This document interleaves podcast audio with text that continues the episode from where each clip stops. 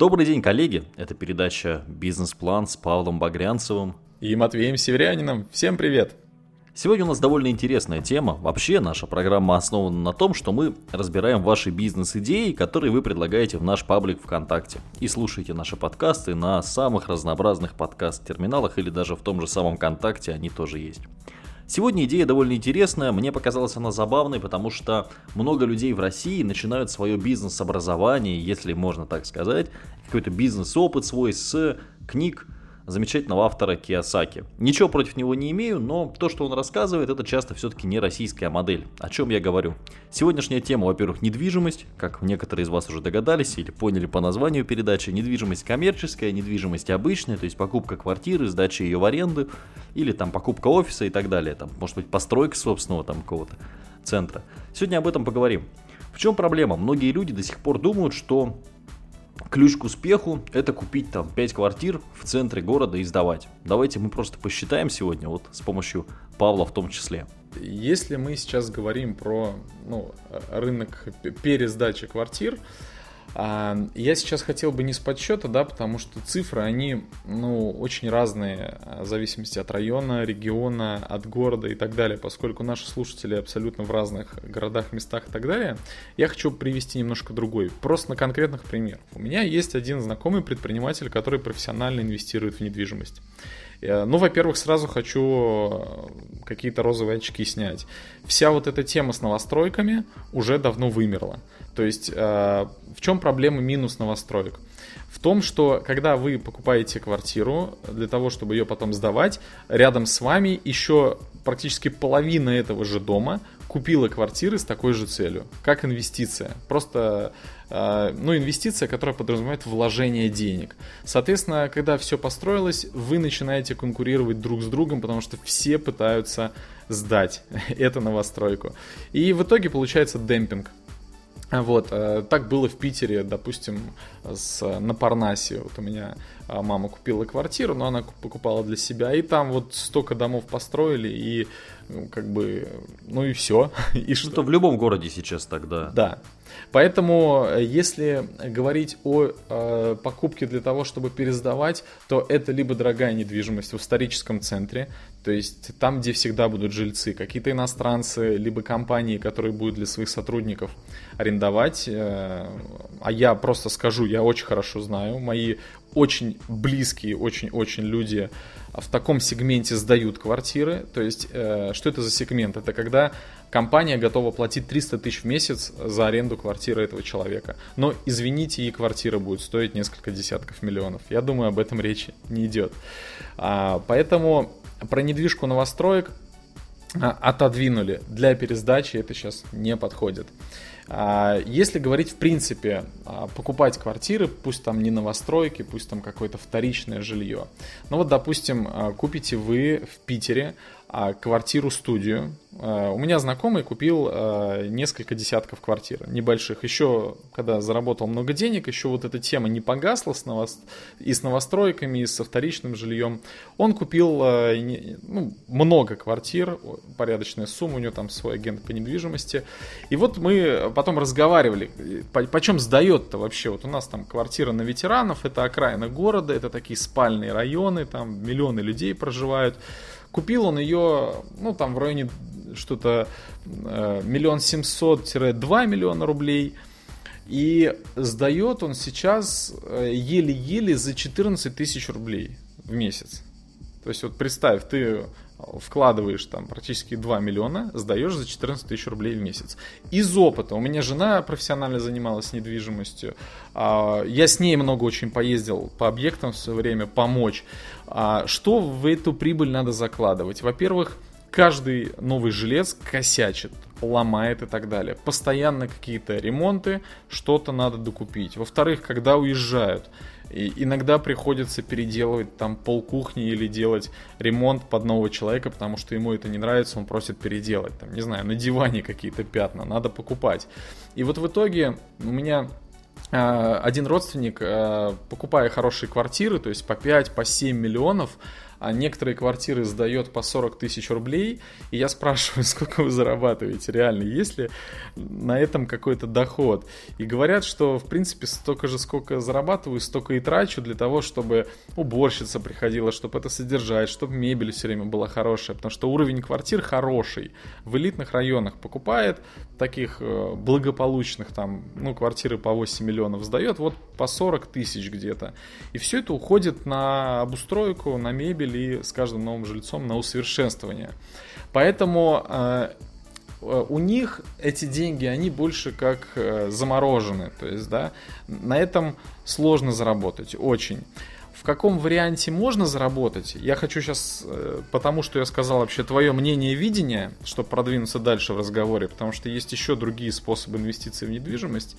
Мы очень много в регионе в своем, давай пока про обычную, да, пока не будем про коммерческую, очень много в своем регионе сидели мы и считали, где бы нам купить 2-3 квартиры, чтобы как-нибудь что-нибудь. Прям мы, то есть, этим Матвей, занялись. можно тебя еще перебью? Угу когда мой канал э, на Ютубе спустя там сколько полтора там года начал приносить 14-15 тысяч рублей в месяц, я понимаю, что мне канал приносит так же, как сдавать в аренду квартиры за 2 миллиона. Только мне не надо вкладывать 2 миллиона. При этом канал на YouTube, который приносит 15 тысяч в месяц, даже с кризисом на YouTube, да, даже с тем, что меньше рекламы покупают, можно сделать за полгода с инвестициями куда более маленькими.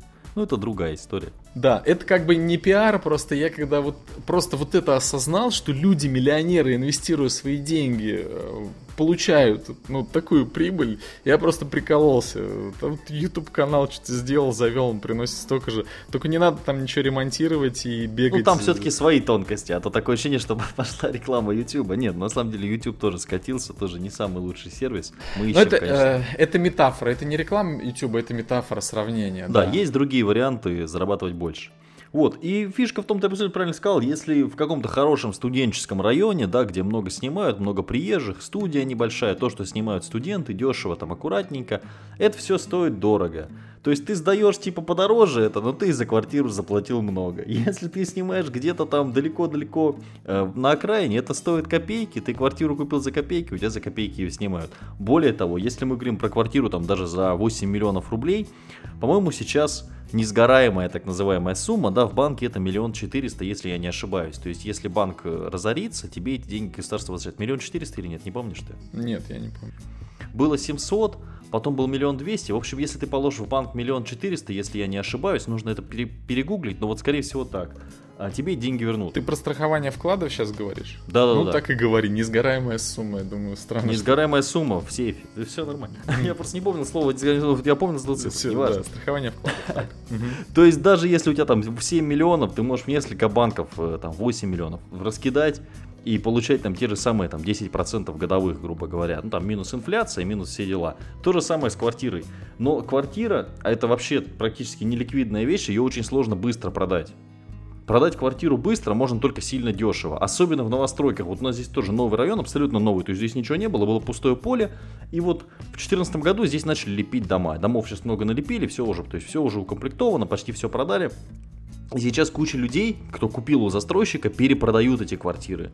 И они конкурируют, то есть цены только ниже, Потому что они уже не могут продать, они набрали и думали, вот сейчас я за миллион куплю, за миллион сто там через год продам. Ну, типа нормально. А на самом деле полная ерунда. Так что мне кажется, что недвижимость для людей... Единственное, я слышал такую модель, может быть, ты тоже что-то про нее можешь рассказать, что можно как бы агентству квартиру отдать, агентство, грубо говоря, там за 20 тысяч рублей будет ее сдавать, а тебе, то есть все эти проблемы с диванами ты не будешь решать, но тебе будет, допустим, 10 тысяч рублей в месяц приходить. Но опять же, покупать там квартиру за несколько миллионов. Да, ради той же десятки как бы. И там будут проститутки туда приходить, потому что мы все знаем, что эти квартиры там на час, это все такие квартиры и есть. Ну не знаю, я бы, допустим, не стал. Ну вот, кстати, я вот сразу э, погуглил миллион четыреста. Да, видишь, да. какой я молодец. Угу. Поэтому агентства, они... Э, это европейская тема вообще агентства. И я вот сейчас, живя в Хорватии все лето, у меня здесь знакомый тоже занимается недвижимостью. Вот здесь да, потому что э, здесь можно купить недвижку либо дешевле, чем в России, либо за те же деньги. Здесь ты конкретно настраиваешься на сезон. Здесь в сезон у нас вообще все забито, вообще негде недвижку брать. А стоит э, там 80 э, евро в сутки. Вот представь, 80 евро в сутки стоит здесь аренда жилья, даже если у тебя какая-то вообще зашарпанная студия, тут стенки покрасил, что-то минимум. Ну, я не буду даже представлять, да. это другая страна, другие Да, цены, да, да, поэтому, и вот здесь как раз-таки все через агентство действуют. В России, мне кажется, с нашим менталитетом, с нашей культурой бизнес по-русски. Да и туризм у нас, куда у нас ездят? В Москву, мне кажется, нормальные туристы даже уже не ездят. Ездят только в Питер разве что, ну куда А еще? в Питере перенаселение хостелов, да, их больше всего, чем вообще где-либо. Поэтому вот а, я, да, давай закроем вопрос э, для сдачи, да, там, для физического лица, а, в принципе, потому что неинтересно. Вот лично мне неинтересно. Я уже пытался в это заходить, больше скажу. Я а, год назад перед открытием пространства министерства хотел инвестировать как раз-таки в квартиры, в студии. Я ходил, изучал, считал, и денег я там нигде не увидел. Я даже считал, если там стенку построить и туда а, больше там народу заселить, и так и сяк. Ну ты уже хостел, хостел уже начал считать. Ну, по, сути, по, да? по сути, да, но все равно сдать как бы не просто там посуточно, ну а чтобы там студенты... То есть ты хотел студию 20 квадратов, да, ну, сделать, и значит там сделать 5 стенок, чтобы человек жил на 3 квадратах. Да, метрах, да. И брать с него 40 тысяч рублей в месяц каждого. Я как понял. я не считал, как бы у меня все равно цифры, ну вообще ни, никак не получались и теми, которые мне нужны, потому что в итоге, делая все это, и затраты повышаются, да, и надо понять, кому ты сдаешь, и так далее. В общем, э, поэтому мы пошли другим путем, мы начали рассматривать недвижку для бизнеса. И есть очень хорошая мысль, я хочу, чтобы наши э, слушатели ее усвоили.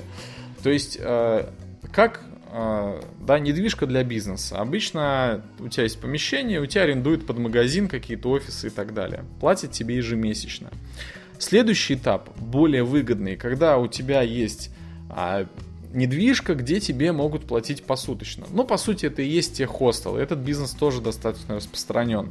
И вот с появлением тех же квест-румов и так далее, у меня просто есть франшиза Квеструма. Почему мы ее купили? Нам э, даже вселили эту мысль, что, ребята, здесь вы, по сути, инвестируя в недвижку и открывая там квест, вы эту недвижку монетизируете почасово.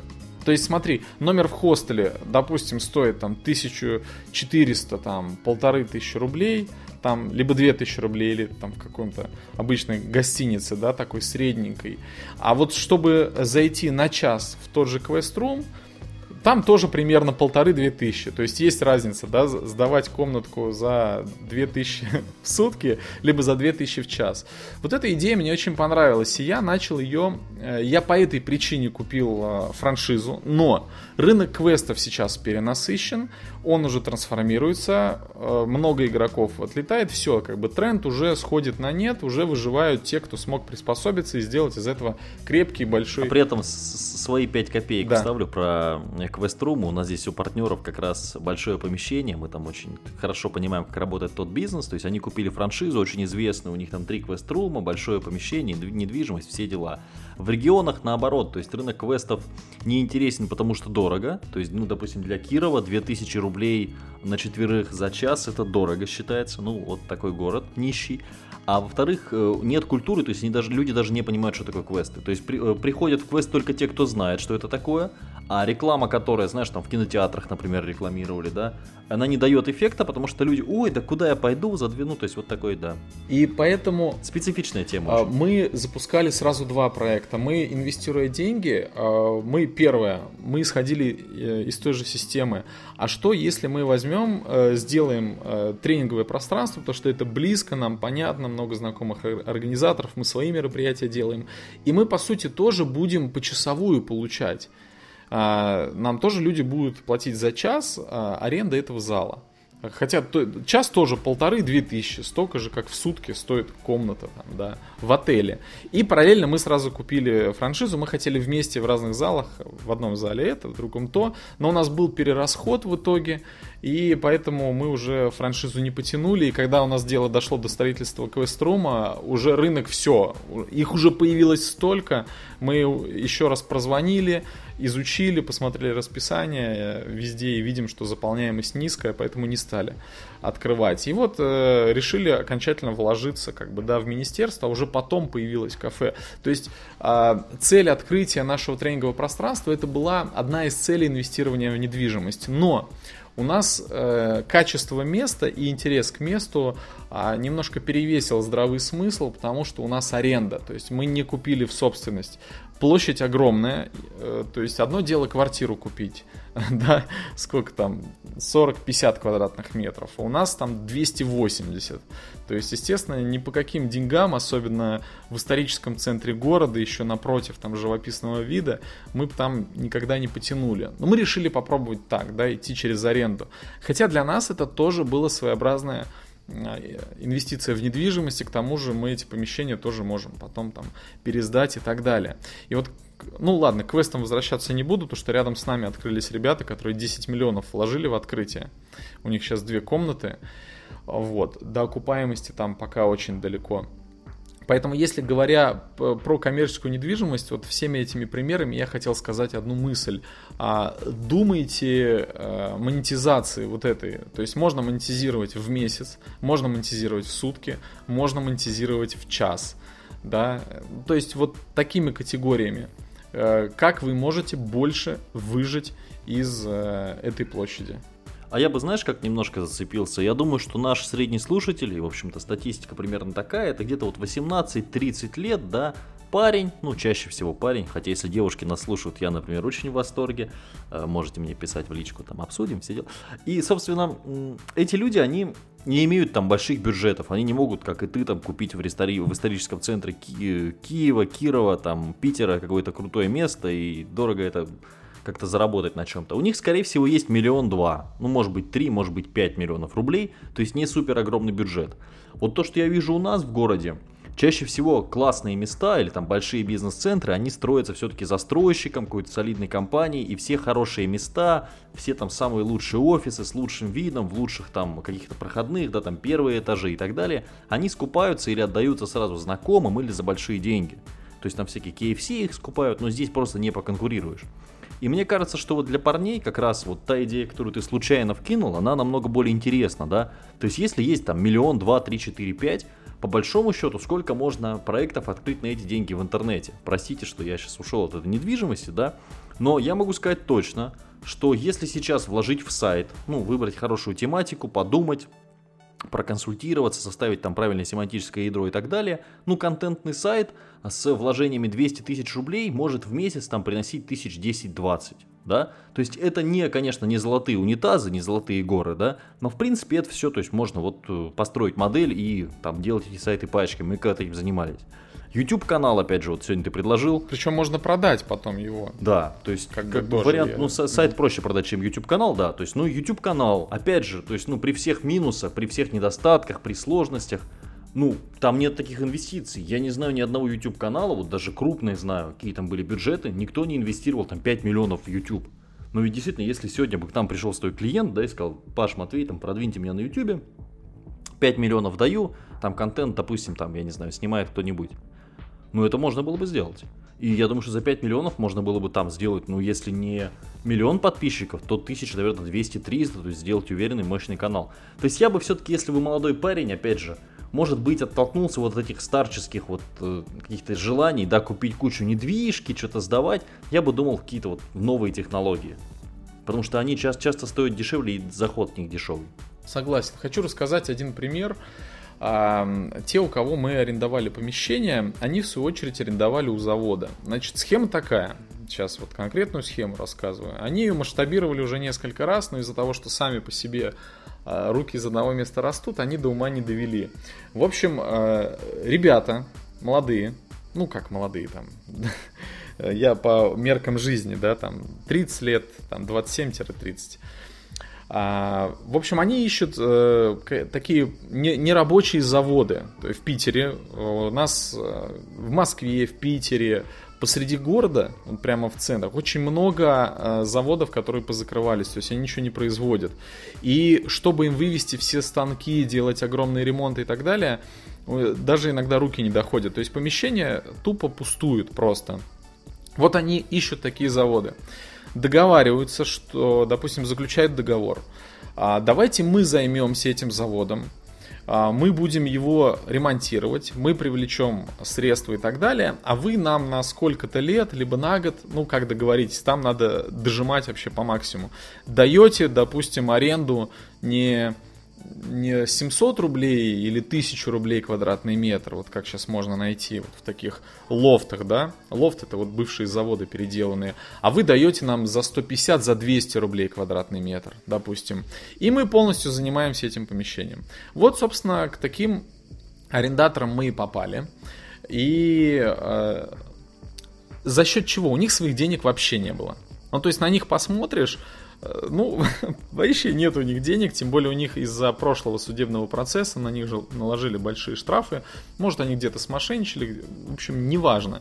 В общем, они выплачивали, то есть у них ноль в кошельке. Они заключили договор с заводом. Когда они заключали договор, они уже начали везде вешать объявление, что а, аренда помещений там 500-600 рублей квадратный метр в центре города. Для Питера это мега круто. Они сразу собрали какие-то кафешки, какие-то шоурумы, которые вот э, для них концепция бывшего завода, лофта прямо отлично, какие-то творческие мастерские. Они их собрали, ну, во-первых, взяли за первый и последний месяц аренды, то есть сразу двойную сумму, да, берут. А, и на эти деньги они и начали ремонт. То есть они где-то поставили просто стены, едва покрасили, и туда уже первые шоурумы заехали, потому что каждый шоурум, а, каждый бизнес, который въезжает, он делает сам себе ремонт. То есть, прикинь. И вот мы, когда арендовали помещение, мы зашли, буквально вчера вывезли все станки и огромный такой зал. И мы просто прошлись с арендатором и размечали, э, полоски рисовали, где у нас будут стены. Мы стены строили за свой счет. То есть, прикинь, нам просто отдали вот этот кусок пространства воздушного, из которого мы должны были сделать залы. Отдали нам по выгодной цене 500-600 рублей квадратный метр. Мы за свой счет построили стены, мы еще сделали ремонт и так далее. В итоге они потихонечку этот завод сдали в аренду, и все затраты, которые на них легли, э, это осталось ремонт только общественных зон. То есть только ремонт коридоров и так далее. То есть, представляешь, там 2000 квадратных метров, допустим, э, а из них ты ремонтируешь всего лишь там, ну, несколько сотен. Э, поэтому это уже совершенно другие деньги. И вот на чем заработок? А, заработок идет самый, вот эти первый год, пока у тебя есть льготы, потому что ты там можешь где-то, они сильно сэкономили на ремонтах, они привлекли за счет арендаторов, э, арендаторы сделали ремонт этому заводу на 30 миллионов, то есть в сумме. И они как бы сказали, что типа это мы привлекли инвестиции и так далее. Но это не совсем добросовестно, но это уже не важно. И суть... Но инвестиции привлекли, да, не поспоришь. Суть в том, что всегда, когда им платили за аренду, они часть клали себе в карман, а часть направляли на ремонт. И причем нам обещали ремонт в один срок, там оказалось все на год позже и так далее. Но все это было за счет того, чтобы они просто себе взяли вот побольше разницу, да, потому что если бы они делали интенсивнее, качественнее, тогда у них в кармане бы... Это стоило бы дороже. Да, но из-за их отсутствия предпринимательских навыков они там накосячили, в итоге пожадничали, сейчас завод с ними расстался, мы с заводом напрямую заключили договор, и они сейчас уже сразу, как только с ними расстались, они нашли еще один Э, новый кластер, новое пространство, опять же где-то в центре Питера, и уже там все собирают по той же схеме. И это у них по такой схеме уже четвертый проект. Одна, один и тот же алгоритм. Но проблема в том, что четвертый проект, в других проектах больше года они не выживали, потому что они не очень добросовестные к арендаторам, потому что арендаторы со временем начинают там с вилами на них идти. Но тем не менее, представляешь, то есть э, руководство заводов и так далее, оно идет навстречу, оно реально сдает на таких условиях, они пересдают, я не знаю, сколько миллионов они там себе загробастали, но они продолжают вот фигачить такую тему. Вот э, один из кейсов, как пошли люди, не вкладывая своих денег, просто занимаясь там организацией продажи и продвижения, они в итоге управляли большими площадями, огромными корпусами многоэтажными, пересдавали их. Вот такой кейс. Мне вспомнилась еще схема, давай вот буквально напоследок про нее. Многие товарищи берут жилье в ипотеку и во время того, как они купили в ипотеку, они сдают это жилье, чтобы получать какие-то деньги. В принципе, схема тоже интересная, если никто не слышал об этом, можно в интернете почитать. Нужно только внимательно считать, выгодно ли вам будет и ипотеку, и там сдавать, и кому вы будете сдавать, сколько будет стоить мебель и так далее. Ну вот такая тема тоже можно рассмотреть. Вот я считал, у меня не сходилось. У меня не сходилось. У меня тоже не сходилось, честно тебе скажу. Но, как тебе сказать, вот тут мы что смотрели? Мы смотрели, если студию брать небольшую в центре, оно получается, ты все равно немножко переплачиваешь эту ипотеку, но, скажем так, если вариантов у тебя нет совсем и денег нет совсем, то можно сделать. Но говорить как какой-то супер бизнес сложно об этом. Э, тут еще нужно э, ставить как бы вот большую разницу между тем, когда ты зарабатываешь за счет того, что ты вплотную еще там же и работаешь, а, и как бы другое дело, когда ты вложил денег, как инвестировал, еще параллельно можешь чем-то заниматься, еще откуда получать доход. То есть доход может даже получаться с таких схем, но ты в этих схемах должен быть как еще сам работник, то есть сам пахать везде, ездить, что-то ремонтировать. Убирать, контролировать. Может быть, даже, даже строй, да, строить, да, и ремонты денег. делать. Тогда, может, у тебя еще какая-то разница будет оставаться, которую ты будешь класть в карман. Но это уже совсем другое. Это ты себе как бы инвестируешь и покупаешь себе же рабочее место. рабочее место. Это как я, когда открыл себе компанию, купил себе рабочее место, большой стол, и теперь сижу в офисе, хотя раньше сидел дома и делал то же самое. Окей, ребят, всем спасибо, надеюсь, было интересно. Ваши идеи ждем в нашем паблике ВКонтакте. Удачи вам. Всем пока.